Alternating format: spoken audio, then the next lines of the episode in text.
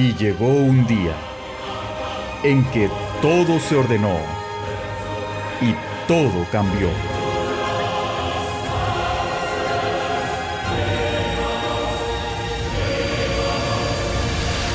Bienvenidos a Después de Cristo.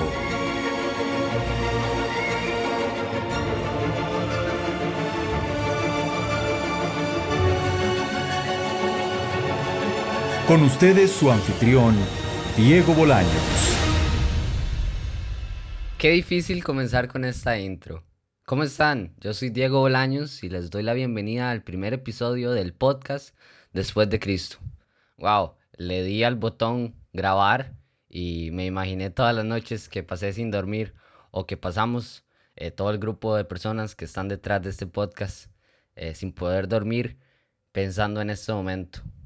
Bueno, como ya escucharon, yo me llamo Diego Bolaños, mi nombre completo es Diego Bolaños Villalobos. Aunque muchas personas me dicen Godie, eh, es como mi nombre ahí un poco al revés. Tengo 15 años, estoy en noveno año de, del colegio y como información personal me gusta hacer deporte, me gusta hacer ir al gimnasio. Soy portero en la élite de Guadalupe y bueno, ahí por ahí estoy. Pero tal vez ustedes vieron mis anuncios en Instagram y en un montón de lados donde publicaba una fecha de 21, 12, 21. Y ustedes se preguntaban, como este mae, ¿qué le pasa? ¿O qué está haciendo este mae? Bueno, en realidad les voy a ser muy sinceros para ya entrar en contexto. Yo empecé a hacer esto porque en realidad así lo hago porque yo me sentía inútil. Sentía que no estaba haciendo algo productivo y necesitaba yo sentirme útil, hacer algo. Y fue cuando surgió la idea de los podcasts. Les voy a ser sinceros y aquí hago un pequeño paréntesis. No me gustaban los podcasts. Me parecían muy aburridos. Yo no entraba a ver un podcast. Pero bueno, Jesús puso en mí hacer un podcast donde pues la base de él sea Jesús, él.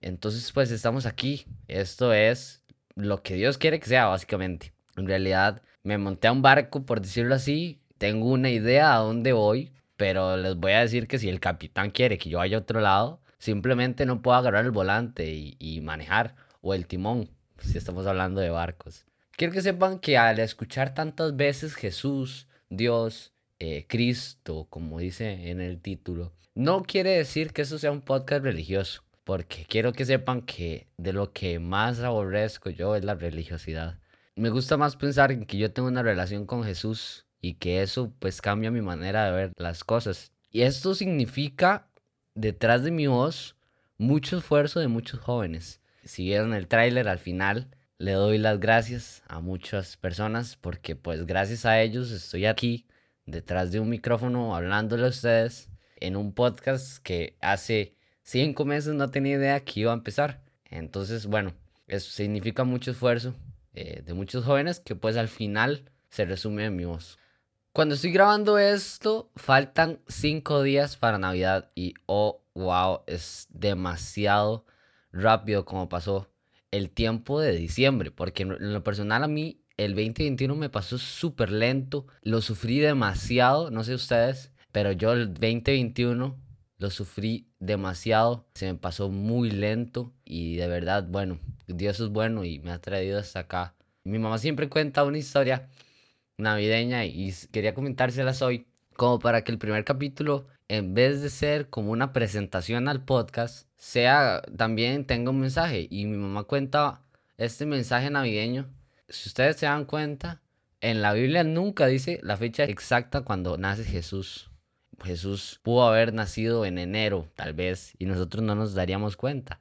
Pero mi mamá atribuye a eso que Jesús todos los días nace en el corazón de una persona, de alguna familia. Y en un pesebre, eso sí dice la Biblia, que nació en un pesebre. Un pesebre es un lugar pues sucio, donde guardan tal vez animales. Y yo creo que a veces así está nuestro corazón antes de que entre Jesús. Hay un momento en nuestra historia antes de Cristo y después de Cristo. Entonces, la fecha exacta de la Biblia cuando nace Jesús no está, pero hoy puede ser el día en que Jesús nazca en su corazón.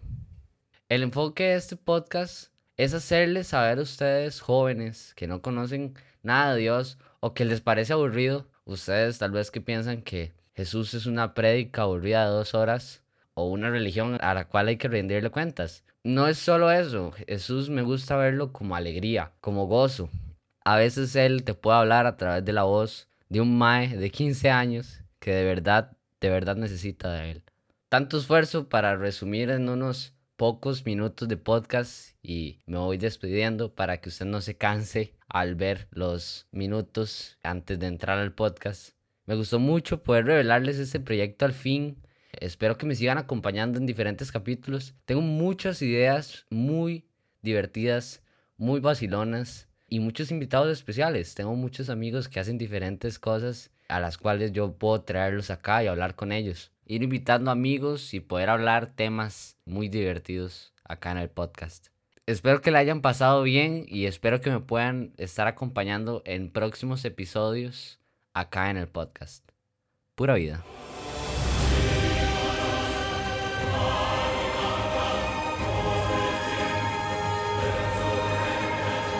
Después de Cristo.